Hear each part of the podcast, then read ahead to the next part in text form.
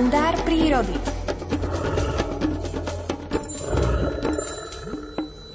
Miroslav Saniga je už na telefonickej linke, aby nám povedal viac. Dobré ráno.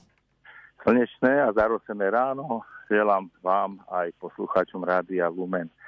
No už naozaj každý ten živočíšny druh má svoj ročný cyklus, kedy sa rozmnožuje, kedy má pokoj, kedy odlieta u vtákov alebo kedy sa niekde stiahuje.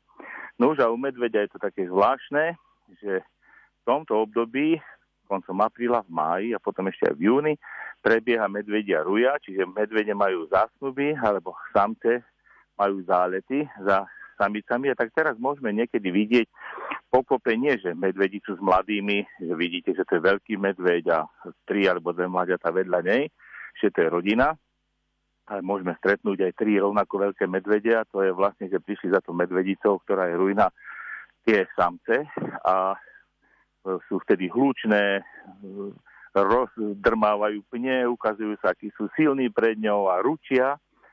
A prečo to je tak u medvedov? Medvede majú teraz, môže byť oplodnená tá samica, ale ten zárodok sa začne vyvíjať až na jeseň, nejaké 3 mesiace predtým, ako tá medvedica v koncom januára, februára svrne mladiata a tých 6 mesiacov prípada na utajenú graviditu.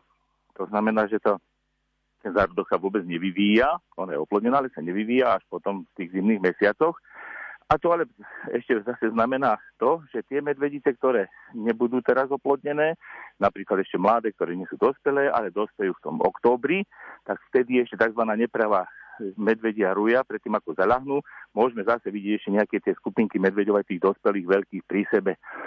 Keďže v tom čase toho párenia sú tie medvede tiež také, ako dalo by sa povedať, obalamutené, alebo takú plachosť majú menšiu, správajú sa zvláštne, Takže dávať veľký pozor aj na tých cestách, či už pôjdeme niekde horskými oblastiami medzi starými horami a Donovalmi, alebo niekde pod Tatrami, alebo medzi Zázrivou a Párnicou. Tam som častokrát tiež videl takto v takomto období medveď aj vedľa cesty. Takže dať si pozor, byť opatrný aj na tých turistických chodníčkoch, obzerať sa, kde čo vidím, pokochať sa naozaj na diálku s medveďom, ale nesnažiť sa niekde nejako približovať, aby som mal nejaký super záber alebo, urobil si dokonca selfie. Takže nechať to tým medveďom v prírode, aby boli, ale zasa my sme tí rozumnejší, medveď nemá rozum, takže my sa vyhníme tomu takému priamému kontaktu blízkemu s týmto zvieraťom, lebo predsa je to len predátora a vzbudzuje nielen obdiv, ale aj taký, dalo by sa povedať, velikánsky rešpekt aj u mňa, čo je človek, ktorý je skoro každodenne v prírode.